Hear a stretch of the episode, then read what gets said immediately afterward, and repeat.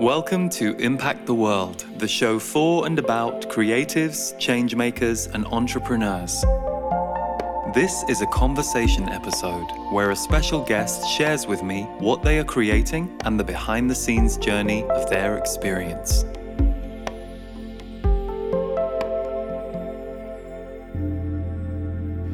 Hi, welcome to Impact the World. My guest for this show is not only a friend, but also somebody who wrote one of my favorite spiritual books, Anita Moorjani. And the book in question is Dying to Be Me.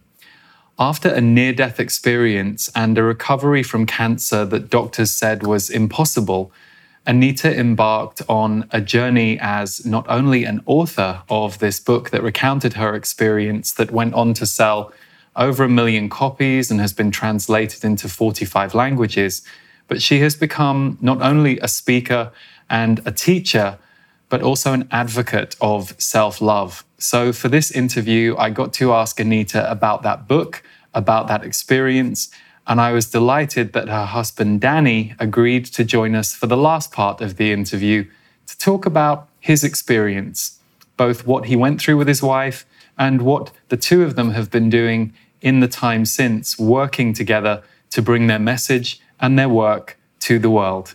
Hope you enjoy.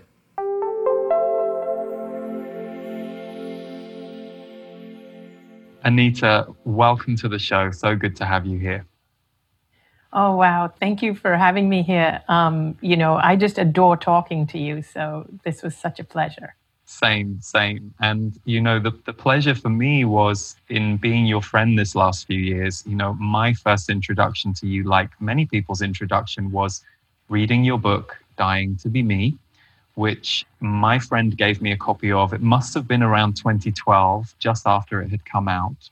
And I remember being so moved by the book and your story. And, you know, in prepping for this interview, looking at your biography, you know, you've sold over a million copies of that book in 45 languages now. And I thought to myself, God, I mean, does that blow your mind when you think back to you know, when it all began? Oh, I know. I still, it, it still feels surreal. I still can't believe it's me. It's really weird. It's like when people, um, you know, do introduce me or something, or when I read my own bio, it's like I'm reading someone else's bio, or or they're talking about someone else. I still, because to me, inside, I'm still little old me. yeah, exactly. I, no, I wondered about that for you, but but I have to say, the book I was recently interviewed by Sandy Sedgbeer for her 10 Best Spiritual Book Club. And I put Dying to Be Me as one of the most influential books for me. And I think the wow. reason, yeah, no, I think the reason, I mean, it's beautifully written and it's an incredible story, what you went through. But I think also the title encapsulates its power for me Dying to Be Me. And I read about you online the other day. It was in one of our, I think it was in our portal group somebody had shared something of yours and they said to me anita is one of the greatest teachers of self-love out there. And i i really feel that's true about you. And i think it's because in reading the pages of your book you invited us all to see that as you were going through this what should have been fatal cancer experience then when you go through your near death experience and you get this second chance with life and the cancer miraculously clears up, you really teach us through the book and through your story that you were really unhappy as a person and didn't realize, even though you had good things in your life, quite how seriously you were taking life or how much pressure life felt like. And and the gift of coming through the other side of a near death experience and realizing that you know you have to love yourself uh, and be having a, a love relationship with yourself in order to have a truly fulfilling life. That was a huge takeaway for me. Um, but perhaps for anyone who's new to you or has heard of you but maybe hasn't read the book or knows your story, could you just give us a, a snapshot of, of, of, your life back then and why you wrote the book?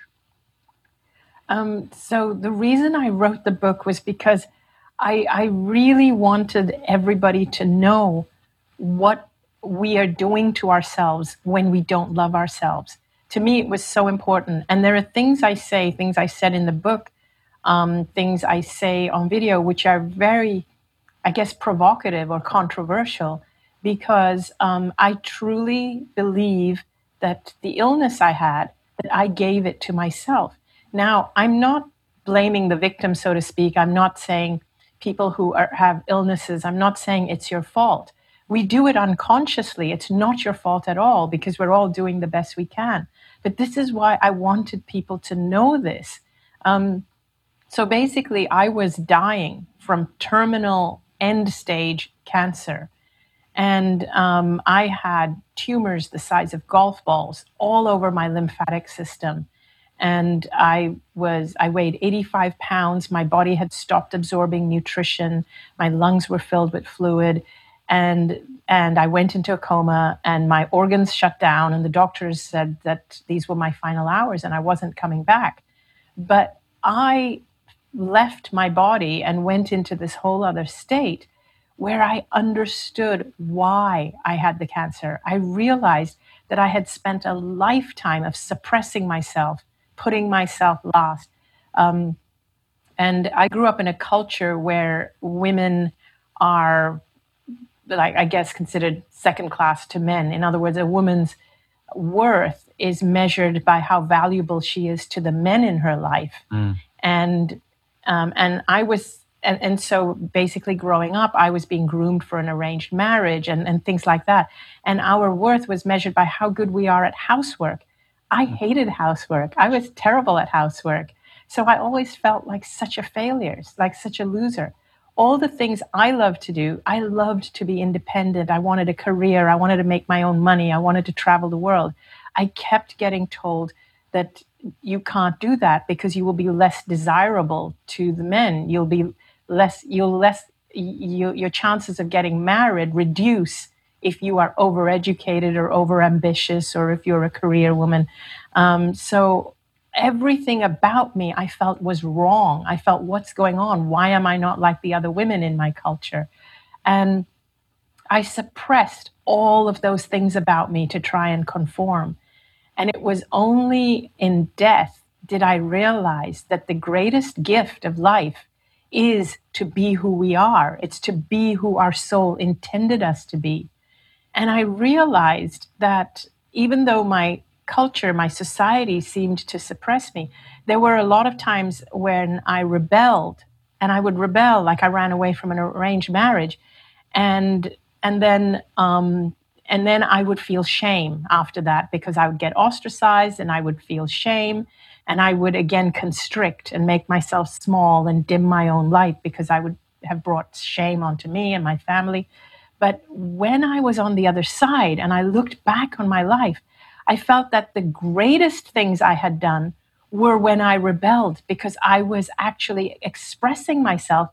And I didn't realize this when I was living through it but those were the times when I was actually inspiring younger women in my culture to be who they are. And I only realized that in death. And so this is the irony. Because one of the things that when I did come back is like, why do we only find this out after we die? This is crazy. People don't come back from death. Okay, maybe I did, but you're not supposed to come back from death. So I realized that actually we come into this life at birth knowing this. We know that, okay, I'm going to be different from everyone else. I don't want to conform. I want to teach people that it's okay to be different. But then we end up forgetting and suppressing and trying to be someone else and trying to fit in. And then we start fearing um, not fitting in. We start fearing disappointing people. We start becoming people pleasers, doormats. And that's what I did. I dimmed and dimmed my light and made myself invisible.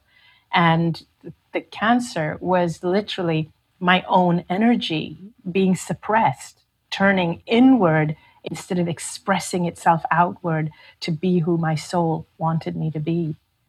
Um, so yeah, that's that's what happened. Oh, and with this realization on the other side, um, um, actually, I was uh, I reached a point where I felt I had a choice as to whether to come back into my body or not. No part of me wanted to come back because it was so beautiful on that side. I was surrounded by love. I just felt so loved. I understood what self love meant in a way I'd never understood it here.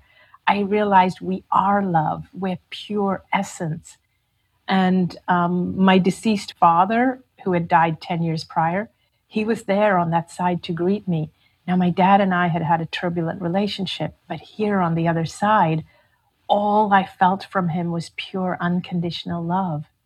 And I realized that when we cross over, we leave behind our gender, our culture, our beliefs, um, our religions. We leave all of that behind. And what crosses over is our pure essence, which is pure love. And um, and I learned while I was there that it wasn't my time to die, that I needed to go back and fulfill my purpose.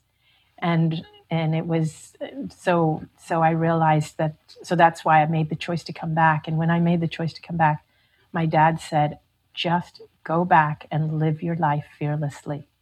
He said, um, and so that was when I came out of the coma. The doctors were shocked. My family were elated. Um, and in five days, the tumors had shrunk by about 60 or 70%. In five weeks, they let me go home from the hospital to live my life cancer free. And that was in March 2006. And the doctors were astounded by what they were seeing, right? They were astounded. They couldn't believe what they were seeing. And um, Unfortunately, our medical paradigm is very, very stuck in certain ways of thinking. The, this is not a criticism towards the doctors. The doctors who treated me were very kind, very loving, but they couldn't explain it. And so when they can't explain something, they tend to explain it away. Mm. And so, um, and, and so the thing is that, but, but they did, they did say that they've not seen anything like this happen before. I've had many other um, scientists, oncologists research my case, and they've said what is astounding is that they don't know where the cancer cells went in all those weeks, in, in those few short weeks, because my body was completely emaciated. My organs had shut down. And they said for those billions of cancer cells to leave my body so quickly, um, it would have, it should have taken at least six to 12 months, even if I healed. So basically, when you're dying from cancer, your body, there's a word, I don't know what it is, they say apoptosis. So there's a word where it means your cells are dying, you're, you're, you're basically declining. But something happened in the NDE to flick a switch so that I started living. The cells stopped dying. I stopped producing cancer cells. So my body stopped dying and started to reach more towards healing, towards life. But so they said that's number one. What what flicked the switch? They don't know. Scientifically, they can't prove it. They said they don't know. And number two is even if the switch flicked, it takes six to twelve months for those billions of cancer cells to leave your body. How did they leave in five weeks that they couldn't find any trace of cancer in my body in five weeks. So there were two things they couldn't answer. I told them, I can tell you, because I was invited to attend a, a, couple of medical conferences. Because of that, I was asked to come and speak at medical conferences about my case. And I said, I'll tell you what flicked the switch. And I told them what happened on the other side. You know, I said it flicked because I understood. I understood what caused the cancer. I realized blah, blah, blah. And I told them exactly what I told you that I'd spent this whole life suppressing myself. And because they're looking at it purely from science, they were like, oh, but you know, you have no proof that that you actually reached death state. Like, no, th- those were the those were from the drugs. The chemicals in your brain made you see all that. And I was like, fine, believe what you want, but you still can't explain why it flicked or or how the cancer cells disappeared. so I'm, yeah. I'm curious for you when you were in the coma, how conscious do you have conscious memories of being in the coma, or is the NDE the only real conscious memory that you have?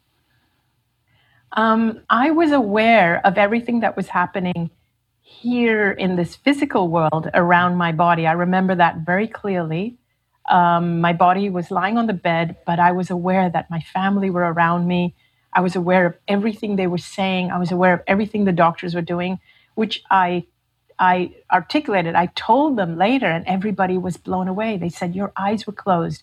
And some conversations they had outside the room. And I was able to tell them. And that's the doctor that said that I won't even make it through the night. And they were like, How did you hear that? And how did you know it was that doctor? And I said, That's the doctor that removed the fluid from my lungs in the middle of the night.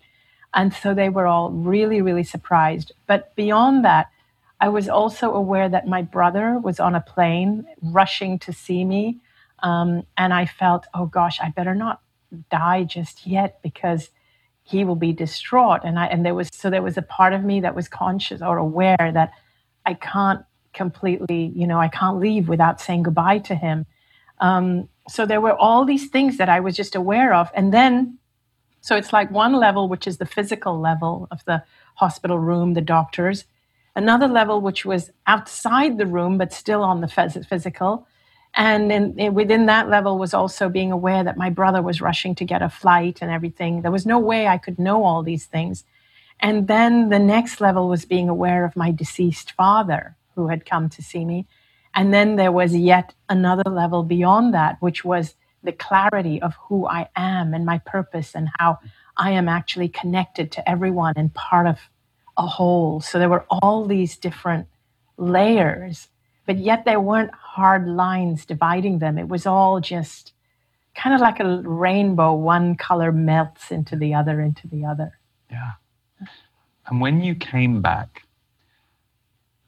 was there a period of time where you had to calibrate somewhat to the world again, or did you come back completely like, I'm fearless, I'm ready, here we go?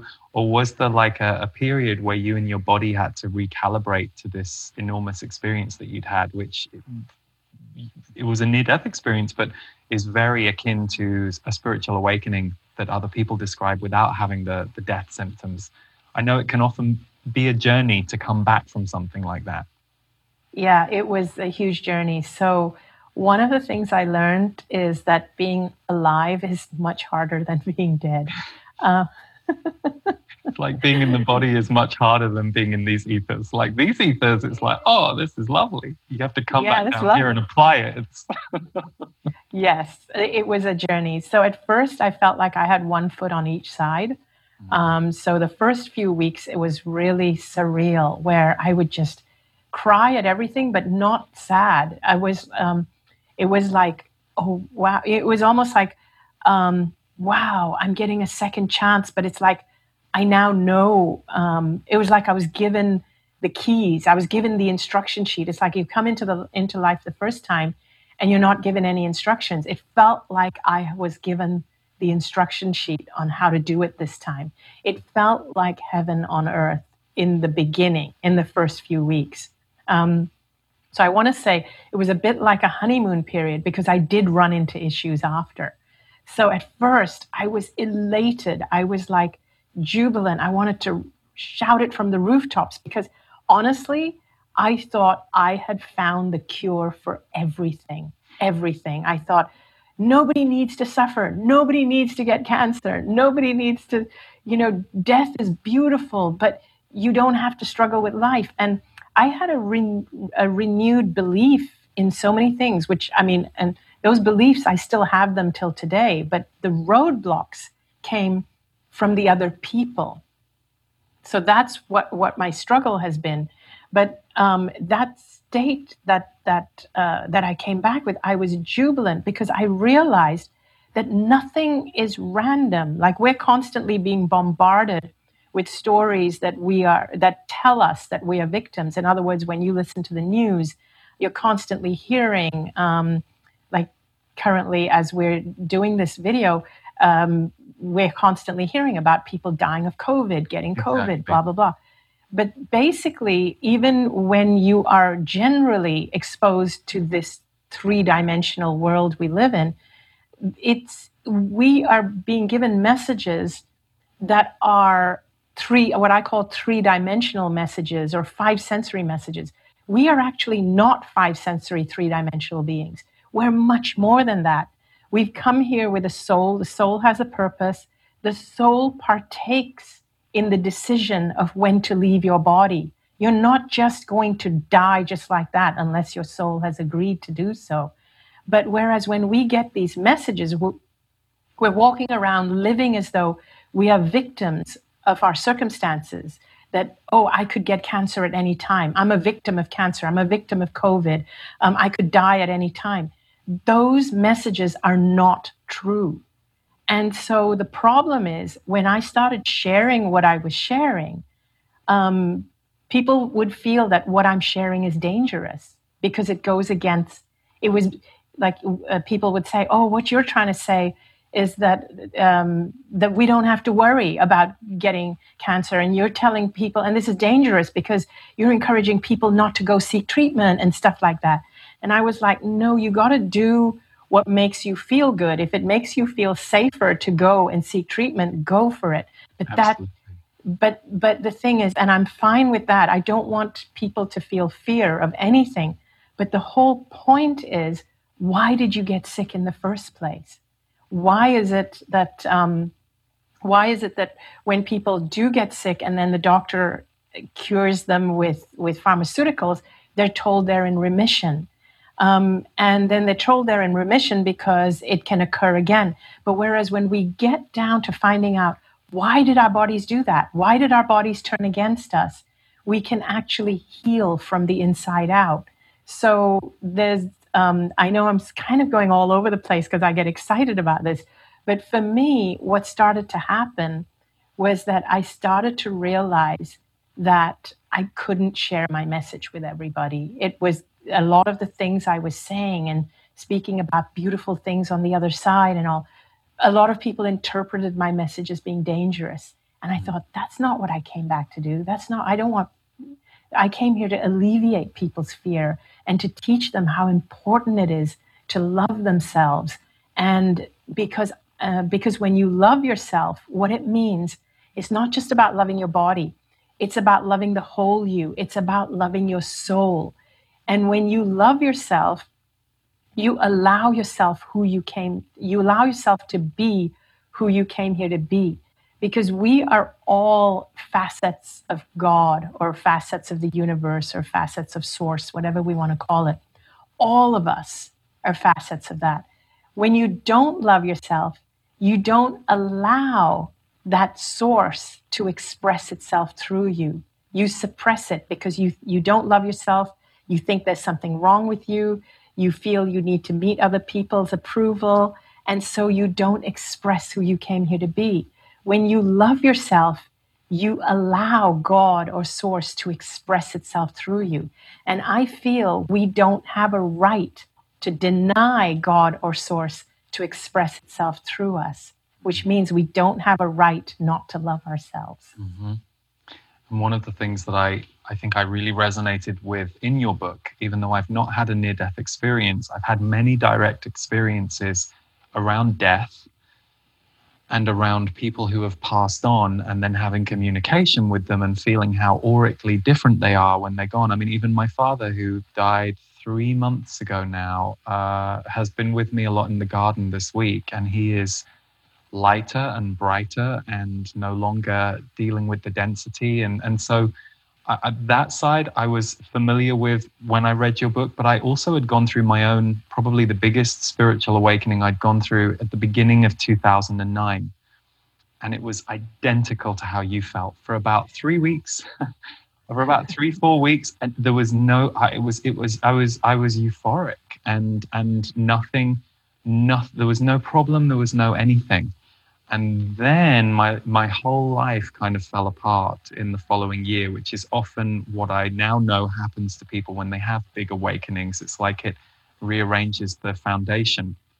So i really had direct experience of your book and and from what i see of the people who resonate with your book whether it's because they had an nde or whether it's because it's the realm of the soul that they also understand people connected to it. But I can really imagine some of the kickback and the pushback that you would get from people um, for whom it challenges their belief or their ideology. So, how did you go from that experience to this book, Dying to Be Me, which has gone around the world this last decade?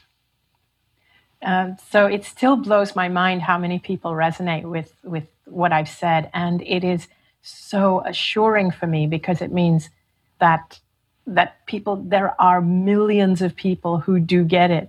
So um, when so so what happened is that i i struggled in you know i guess as, as we said the first few months were absolutely euphoric. It took about maybe a year because it was such a big experience but it took maybe a year for me to really then start feeling heavy and start questioning why did i come back and uh, maybe maybe I should have stayed there. And yeah, I started to feel that that that it's so hard to stay euphoric because it felt almost like people were trying to take the gift away from me. That's kind of what it felt like.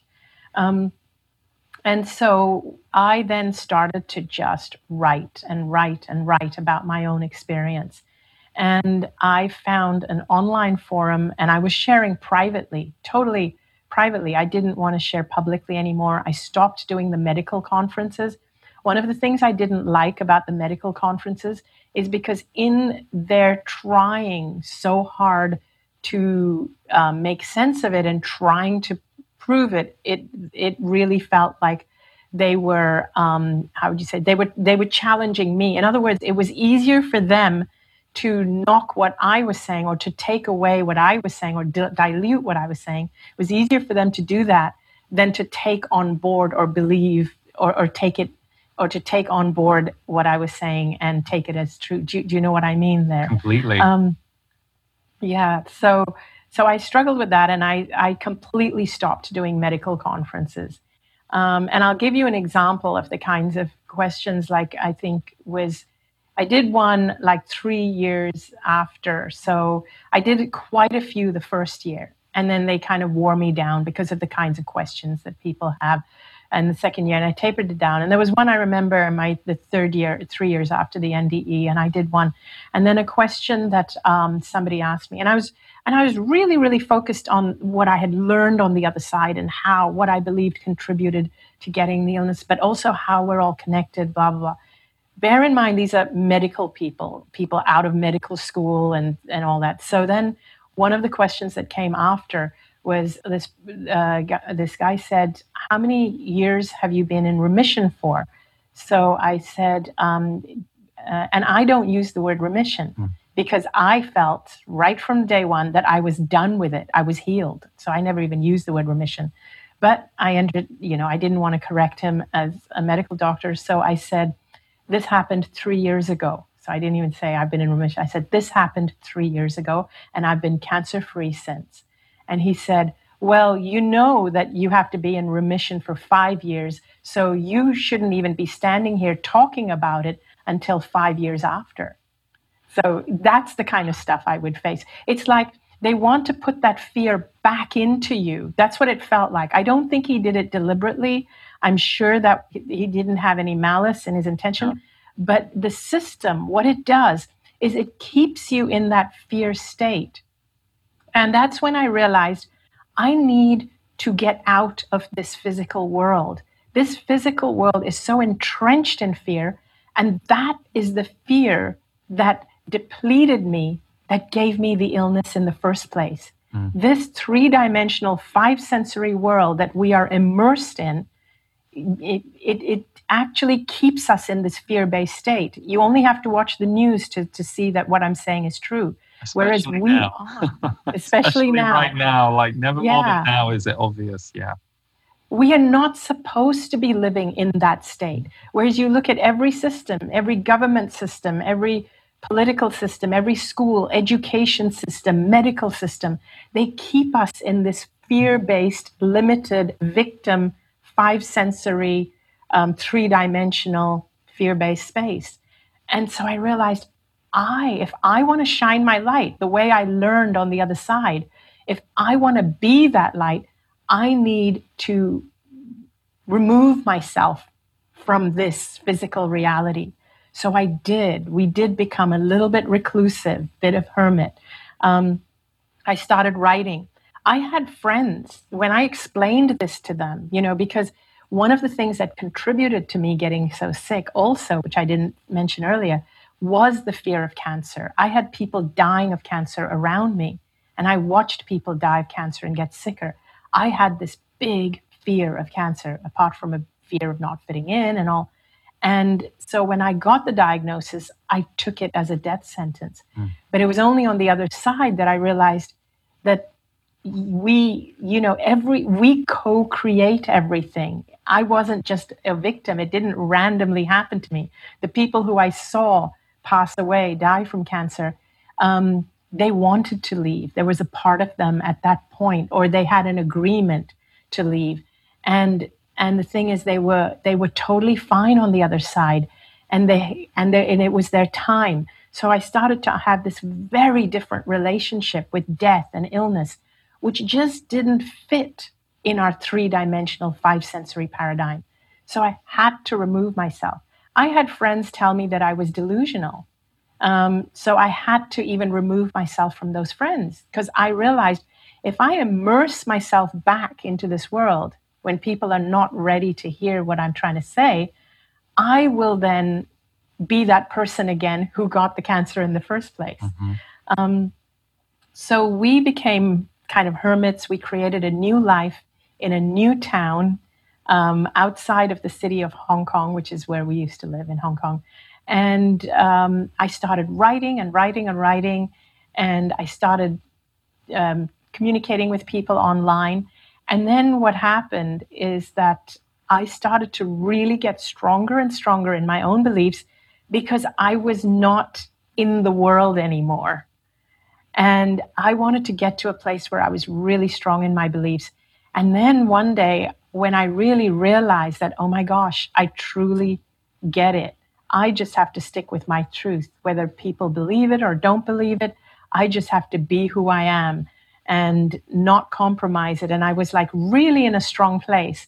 And it was when I was in that strong place, literally, I swear, I received an email from um, Hay House.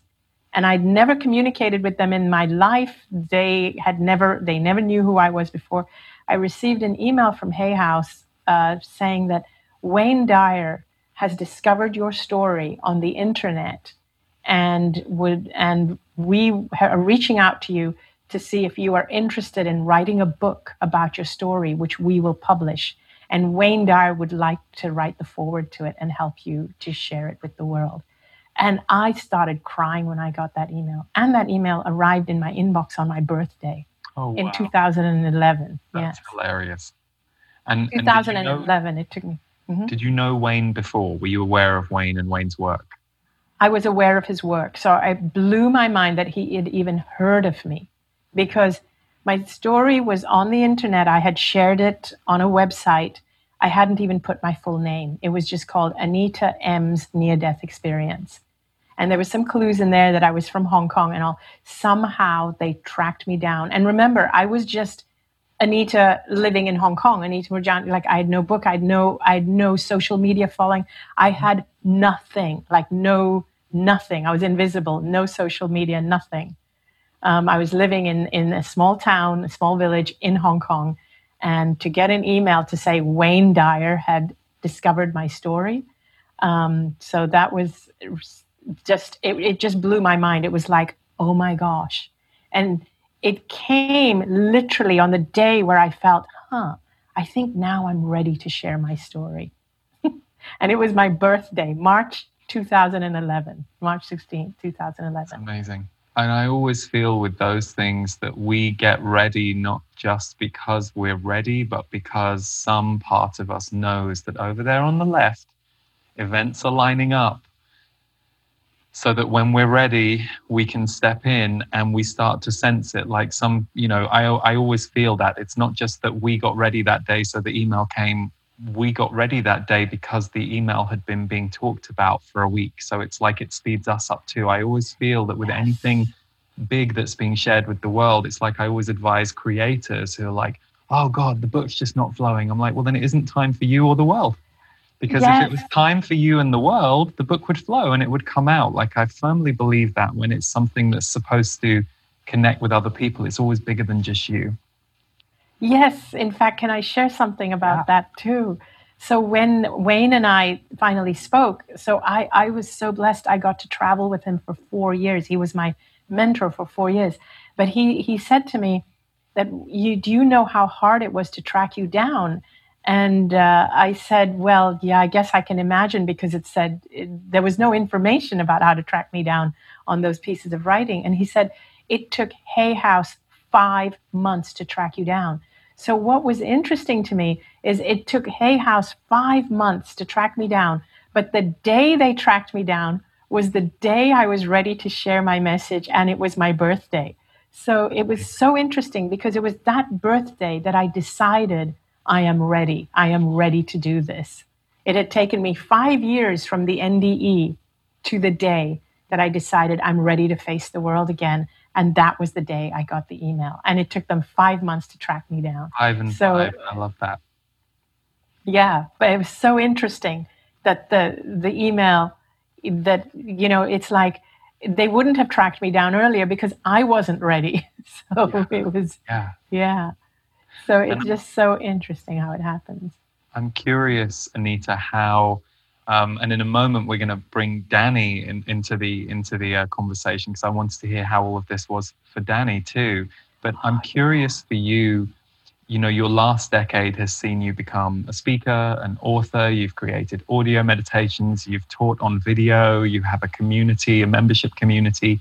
What you, you know, none of that was necessarily part of your vision. I know that you were a, a, cultural trainer before, so training people and, and teaching in some in some way was part of you. But were you nervous going into any of these things? Like with each new foray, did you feel any nerves, or were you able to just embrace it all as an adventure and just kind of keep going until it, it it's now all built around you? So it's a lot of it is the latter that it's just sort of built around me. It's happened organically. But um, when Wayne Dyer first introduced me to the audience on stage the very first time, which was the end of 2011, because he discovered me in March 2011. And then in October, Hay House flew me to Los Angeles to a, an event where Wayne Dyer was speaking the first time he launched me on stage in front of 3,000 people, I was very, very nervous. And I'd never spoken on stage before, n- certainly never in front of 3,000 people. And so I was really nervous. And, um, and it was, um, so when he pulled me up on stage and he told me to share my story, I started stammering. And he said, he said, What, are you scared? And I said, "Yeah, I've never spoken on stage before." And and I was looking out at these sea of people, and he goes, "You've been dead and back. What have you got to be scared about?" and then I actually said to him, I said, "Being dead is easier than public speaking." And then the audience were laughing, and then I just kind of warmed up after that. But after that, it just got easier and easier just speaking on stage. And then everything else just kind of happened organically from there. And Wayne was an amazing mentor because I even told him about how I had struggled with uh, people saying that messages I was giving was dangerous and stuff like that, or or there were people who were attacking things I was saying. And he said, never worry about that. He said that's actually a good sign because it means that your message has gone beyond the like basically you're preaching beyond the choir. Mm. and when it starts to become a threat to people that's actually a really really good sign. He mm. said it means your audience he said every time your audience gets broader you're going to hit a new level of skeptics. So every time you hit a layer of skeptics it means that your audience has just got even broader. So he taught me to look at it that way which i loved. And so then i stopped yeah. So i stopped fearing the skeptics as much and so that was really good. Um, so yeah it's all kind of happened since so since then it's happened organically. It still blows my mind that um, different languages you know different countries are publishing it. And i thought my book wouldn't do well in india um, because because i do you know as an indian woman and and things that i speak about and I was shocked that my book actually hit number one in India. And when I go to India, I actually get recognized by people. So that that blew my mind. I thought, wow, this is really incredible. What I learned on the other side is actually true that what I, you know, like while I was here, I thought these were negative traits.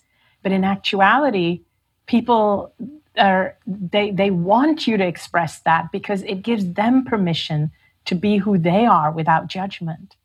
Yeah, the empowerment work that the book will be doing in a place like India, especially as you are identifiable to Indian women in that culture and perhaps to some of the men too, to just shake up shake up the game and shake up the traditions and allow them to expand. Yeah. Yeah. Yeah. Fantastic. Well, just before we bring Danny in, um, I'm really excited about your next book, which I think you told me about maybe a year or so ago. And it's called Sensitive is the New Strong. And yes. when you told me the title, I was like, oh, that's so good because it's so true. And I feel like it's a truth that has been absent in our world. I think often we use the word sensitive. I think for those of us who understand being a highly sensitive person, we don't tend to think of it that way.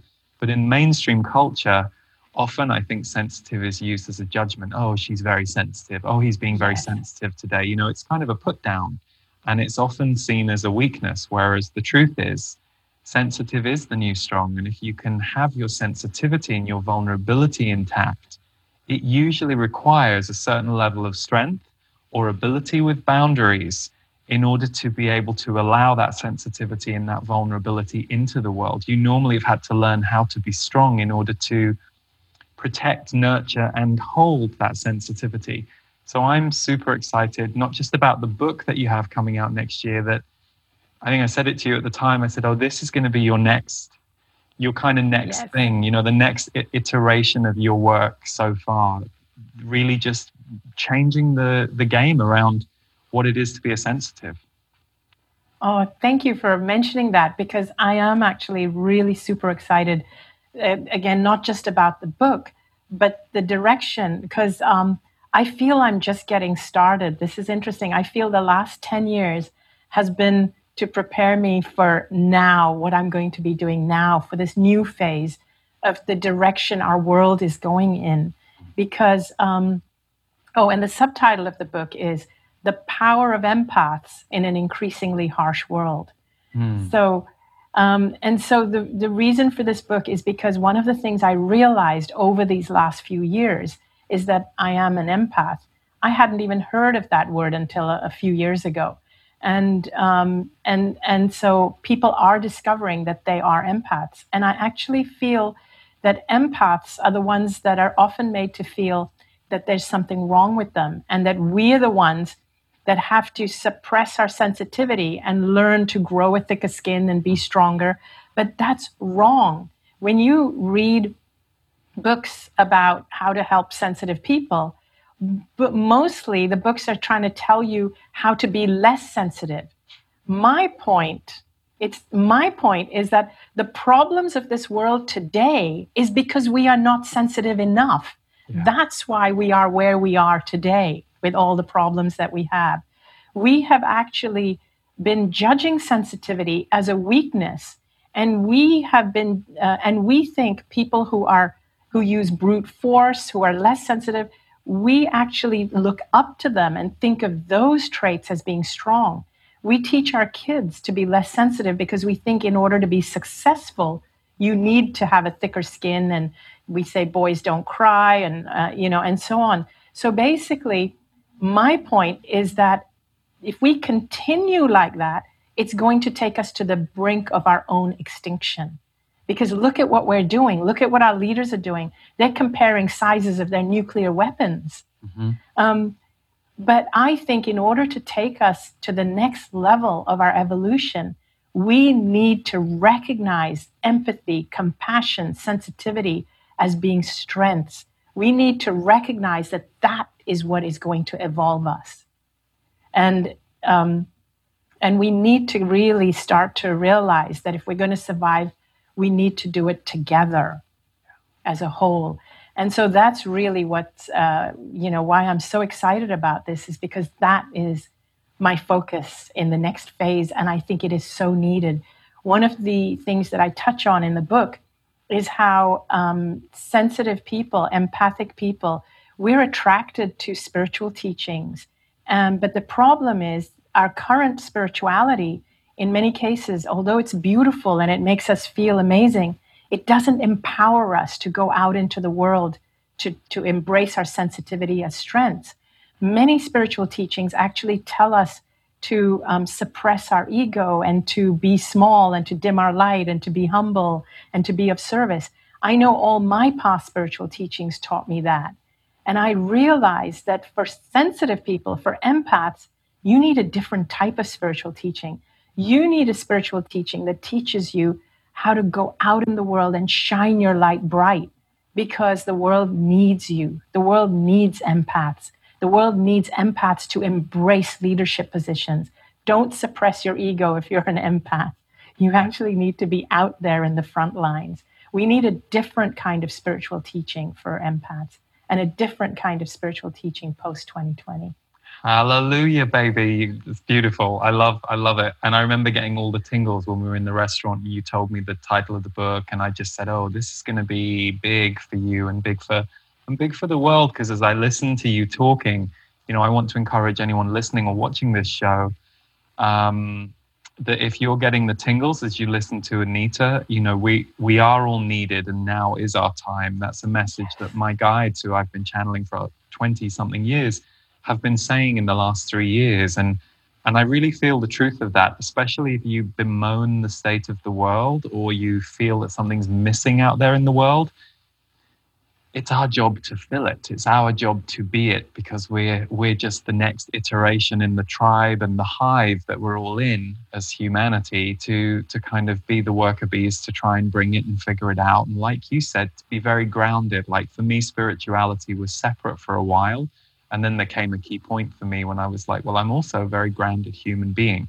And that's where I learned. So how do I merge the two? So I love I love your message and I can't wait for the book. But without further ado, because I'm conscious of time, I'm thrilled that Danny has agreed to join us. So we'll just bring him on to the onto the screen now. So Danny, thank you so much because I know when I asked you to do this, you understandably said to me, "Well, Anita's the one who's normally on camera, but I think the reason I so wanted to talk to you is you're such a pivotal part of not only the story of what you went through with Anita, but also this past decade, you and Anita run all of this work together and you are the behind the scenes the technical side and, and and managing everything that the two of you do. So thank you for being here. Thank you for having me lee. Thank you. So danny if we can just go back a little bit that must have been one hell of a time for you in your life when anita was going through everything with the cancer and then the coma. Like how how was that for you at that time? You must have Oh, right. Um, let's see.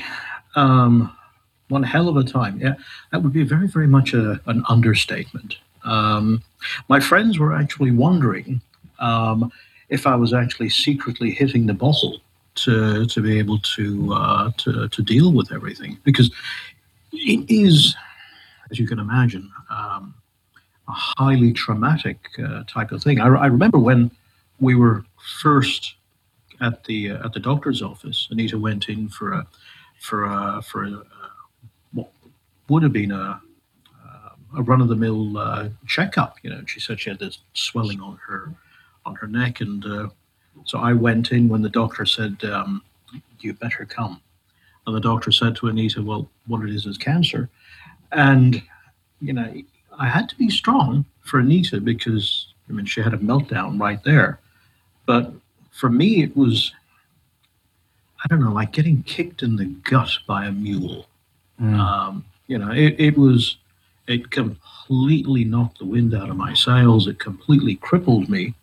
But, you know, one doesn't let it show, you know, because it's a case of, all right, this is about Anita. This is not about me. Mm. So it's, I don't know what, what's the what's what's the word? I mean, at the end of the day, you know, it's. Well, you had to be the rock, right? You have to be the. You want to be the strong partner. Well, it's not a case of I want to be the strong partner. It's uh, it's a it's a situation that one is just um, thrown into, and one just does what one does.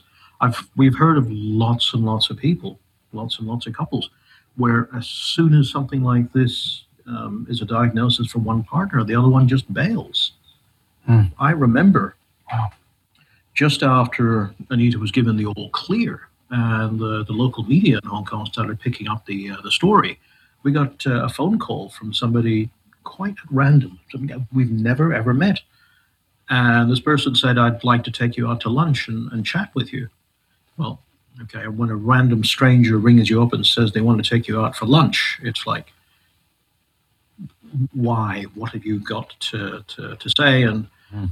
you know, there was a, a thinking, okay, all right, let's explore this, but rather than me coming out for lunch to your home, you just come down to my club and I'll buy you lunch and you can tell me what you want. Long story short, he was telling us about how he had been diagnosed with cancer, I don't know, five, six, eight years prior, I, I don't remember. But um, his spouse just bailed on him in about uh, three months. And I thought, oh, well, okay, all right, there's 7 billion people on the planet. That's one in 7 billion. Uh, a week later, it went to one in 3.5 billion. And then I heard more and more and more and more stories, you know, and it's like, now it's it's really scary. It's something like one in three hundred thousand people tend to tend to bail. Um, you know, it, it's and I can understand, but at the time, it was it was a case of okay, all right, Anita's not well. Um, I'm going to do whatever I can to to support her. Um, for you, it wasn't even an option to bail. That's the thing I love about him. It was he didn't even treat it like an obligation. He never he was he never resented it. He was just there as if there's nowhere else he'd rather be. I guess somewhere I'd actually read the contract. You know, it says in sickness and in health. I actually read the fine print. You know, so- Well, and you've been married 24 and a half years, Anita just confirmed for me. So Yeah. Has it that's been that long? pretty. yes, and we're still together. My God, you're still talking to me. I know, it's shocking, isn't it? Oh my. oh my God. So, I mean, I have to buy. I have to buy you a card or something now. More than that. Sorry. no, no, it's, it's, it's great. Um, Dan, Danny, I was going to ask you obviously, when Anita comes back from the coma, it must feel like a miracle and a relief. But I'm curious when she told you what she had gone through with the near death experience, how was that for you? And was that something you'd heard of, or was it completely new to you? And that must have been quite a mixture of feelings you were having at that point. Well, when Anita first opened her eyes and she started telling us about this experience that she had, she'd met her dad and all this type of stuff, I tended to take the more scientific approach, which was okay, we know that with the amount of cancer cells that were going through Anita's uh, body, we knew that she'd had uh, uh, uh, fluid buildup in her lungs, breathing was incredibly difficult her oxygen uptake was incredibly low. Um, and it was like, okay, all right, a, a, a little bit of um, a, a, little bit of brain damage. Um, obviously, uh, difficulties in, in comprehension what was going on. Um, quite normal.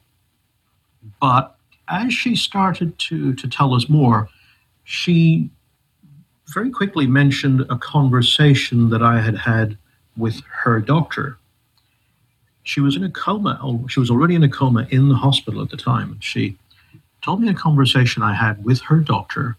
Now, this wasn't in her room. Now, she had a private room. The door was shut. Her bed was, I don't know, 15 feet away, um, three meters away from the door. The door was shut. And I had the conversation at the, um, what, do, what do they call it here in the, The- United States? The, the nurse's station. Now, that must have been 15 meters, 15 yards down the corridor. Hmm. Um, so I was standing there at the nurse's station having a conversation with her doctor. And she repeated that conversation to me almost verbatim. Wow. And at that point, it was like, ah,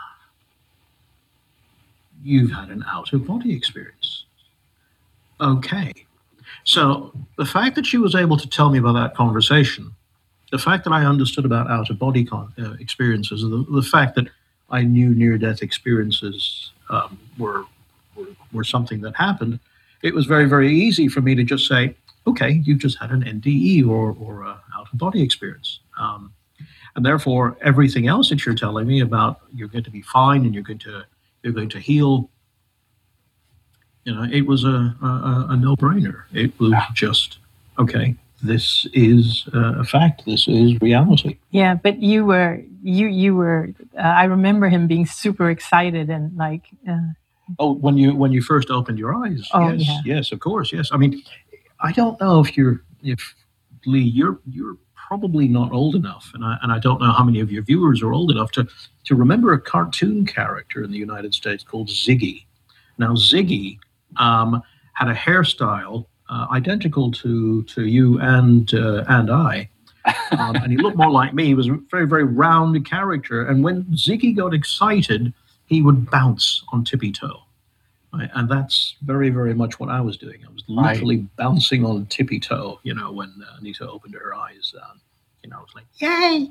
I'm not surprised. I'm not surprised. And and and it's interesting because one of the things that then happened is when Anita writes this book and this book goes out to the world, in this past eight, nine years, you have been there at Anita's side, working with Anita on all of this. So even though you're often behind the camera or behind the sound desk, or if it's a live event, you might be running the beautiful backdrops that you you guys use that are animated and video and um, you're very much together, the two of you, in this together, doing this together, making all of this happen, even though Anita is the front person for it. So, how is that to be a, a couple who are working together to bring this to the world?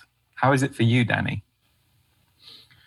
Oh, I'd say that you know it's it's it's very very rewarding to be able to, you know, as you as you quite correctly say, um, my preference is to be on stage, but behind the curtains, um, or you know, up in the up in the sound booth, wherever.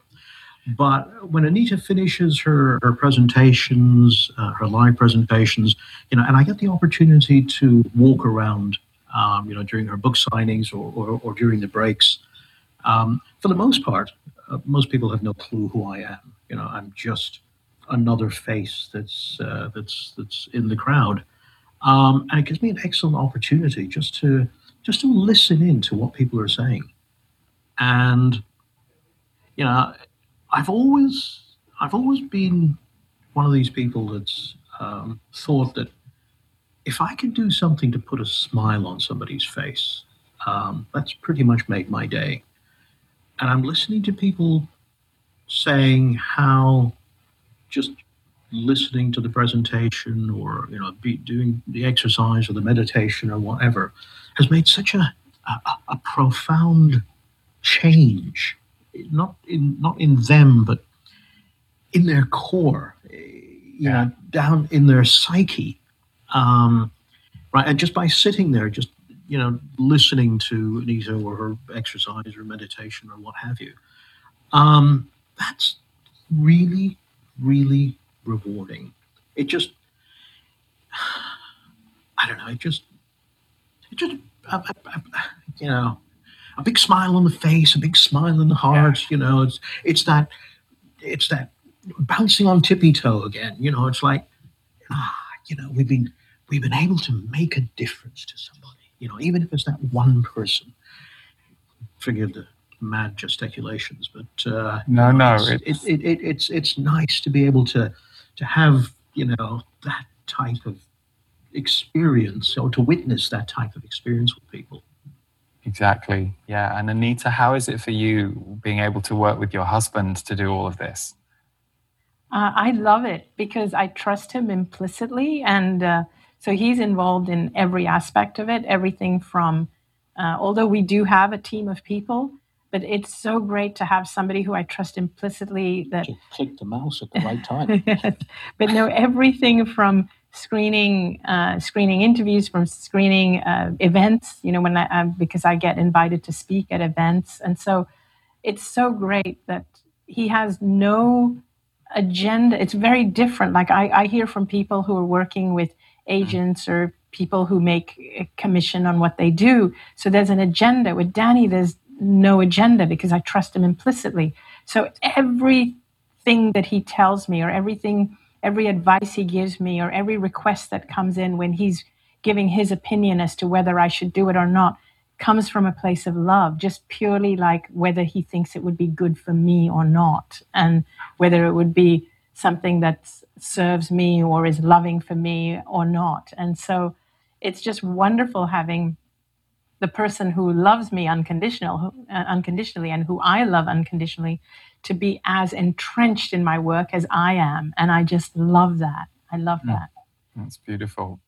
And, and unfortunately, because of time, we're going to have to draw to a close. But before we go, I just want to thank you both for, Danny, especially to you for agreeing to come and be a part of this and to speak to us. Um, but for all that you've done to impact the world and knowing you personally the way I do, um, I just really appreciate with both of you your kindness and generosity as people, because it's always important to me that those values that work holds is also mirrored in the person in real life. And you two both have that in spades, as well as making me laugh. Of course, it's the British humor, but um, but I'm curious, what are you both excited about for 2021? What what are you each looking forward to in 2021? Danny, maybe we'll start with you about about everything you're doing together. Oh, that's a tough. That's a tough question. I'm actually going to defer to Anita here. Very good. She's she's got the she's got the bigger picture. Um, oh. I'm I'm merely the mouse clicker. In, in the mouse clicker. I like that. Danny's very detailed, so I'm more the visionary, and he's the one that puts in the steps to make it happen. And so, even though, as I said, we have a pencil yes, and even though we have a I mean, even though we have a team, it then you know, yeah, he's the one who kind of devises the steps. But but I think what I'm excited about is growing our platform. I thought that's one thing you would be excited about. Absolutely, because he's super excited about that, growing our platform. Mm-hmm. The other thing I'm excited about is my new book, which launches in 2021. I feel that's the start of a whole new phase uh, for me in talking about sensitivity and how it affects our health and everything, everything, how it affects our world. So I'm excited about that and just really excited about bringing a new kind of awareness of um, spirituality or whatever post 2020. I really feel we're entering a new phase. I really do. Yeah. And uh, I'm super excited about it. And uh, I just wanted to say one thing I wouldn't be here today if it wasn't for Danny, and I just felt the need to say that. Yeah, I was the one who switched on the camera. and he's the reason I came back from the other side. Mm. Truly, truly, he is the reason. So, Danny, we all have you to thank. We all have you to thank. I'm not quite sure what to say to that, so I'll just. well, you know, thank you both for coming on the show and just as your friend I adore both of you, and um, yeah, thank you for all you're doing. And I agree, I agree with everything you said about next year onwards for you guys. So, for anybody who has enjoyed meeting Anita and Danny for the first time, or if you haven't really explored more of Anita's work, you can go to anitamoorjani.com, and we will put links to her website and also her books in the show notes for this interview. But thank you both, and big love. Thank you. We adore you as well. You have been listening to Impact the World. For more of my work, please visit leeharrisenergy.com.